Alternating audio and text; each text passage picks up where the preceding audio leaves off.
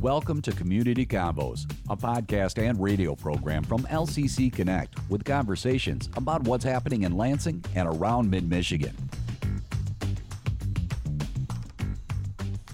And this is Dedalian once again back on The Convo, and it is that time of the year, Halloween coming up, always a fun time for the kids.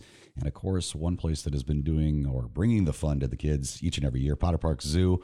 Carolyn Fabor from Potter Park joining me, Special Projects Coordinator. Yep. Welcome to the show. Thank you.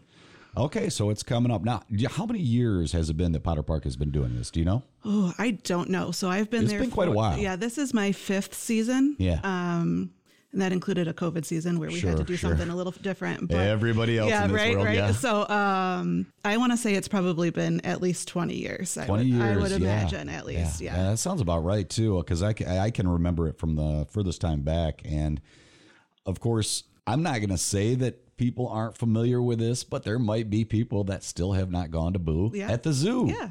which is what we're talking about today. So tell me, what if somebody had never gone to this before? Mm-hmm. What's what's Boo at the Zoo? Yeah, so um, Boo at the Zoo is our family-friendly um, Halloween fall event that we do. It is October fourteenth and fifteenth, twenty-first and twenty-second, and twenty-eighth and twenty-ninth this year. Um, activities are noon to five, so we're open f- for the entire day, but the activities for Boo at the Zoo don't start until noon. Um, but that's going to include community partners um, from the area who will have giveaways, candy, games, that kind of stuff, as well as additional activities that we bring in. Um, this year, we're going to have um, bounce houses, inflatable kind of fun. Um, we're bringing back our hayride. Um, that's something that we haven't been able to do since we um, reopened since COVID. Where exactly does the hayride go? Um, so it's mostly going to just go around the parking lot. Okay. Um, it's the biggest loop that we've sure. got. Yeah. Um, but this year, really exciting, we are able to accommodate um, those in wheelchairs. Mm-hmm. And the last couple of times that we've done that, we didn't have a safe way to have somebody in a wheelchair on the hayride. This year, we're able to do that. Awesome. So that's really exciting for us to be able to um, be inclusive, be, be yeah. inclusive with yeah. that. That's something that we strive for in everything that sure. we do.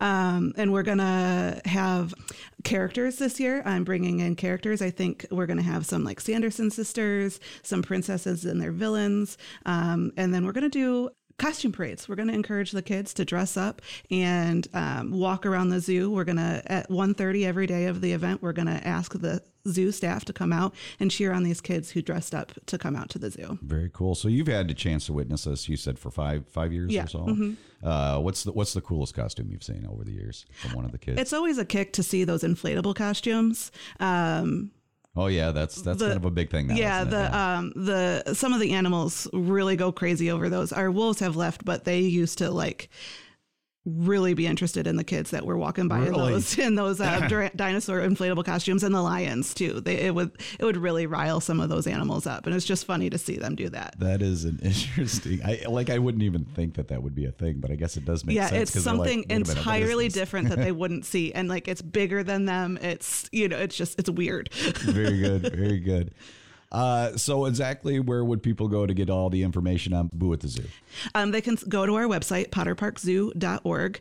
Um, it's going to be under the events tab, public events calendar, and you can buy your tickets online or you can buy tickets um, as a walk-up. Very good. So that's happening, of course, in October. Mm-hmm. Anything else coming up that you want to make sure you give a mention to before we uh, wrap things up? Yeah, so our um, I think it's our thirty-sixth or thirty-seventh annual um, Wonderland of Lights. Starts um, November eighteenth.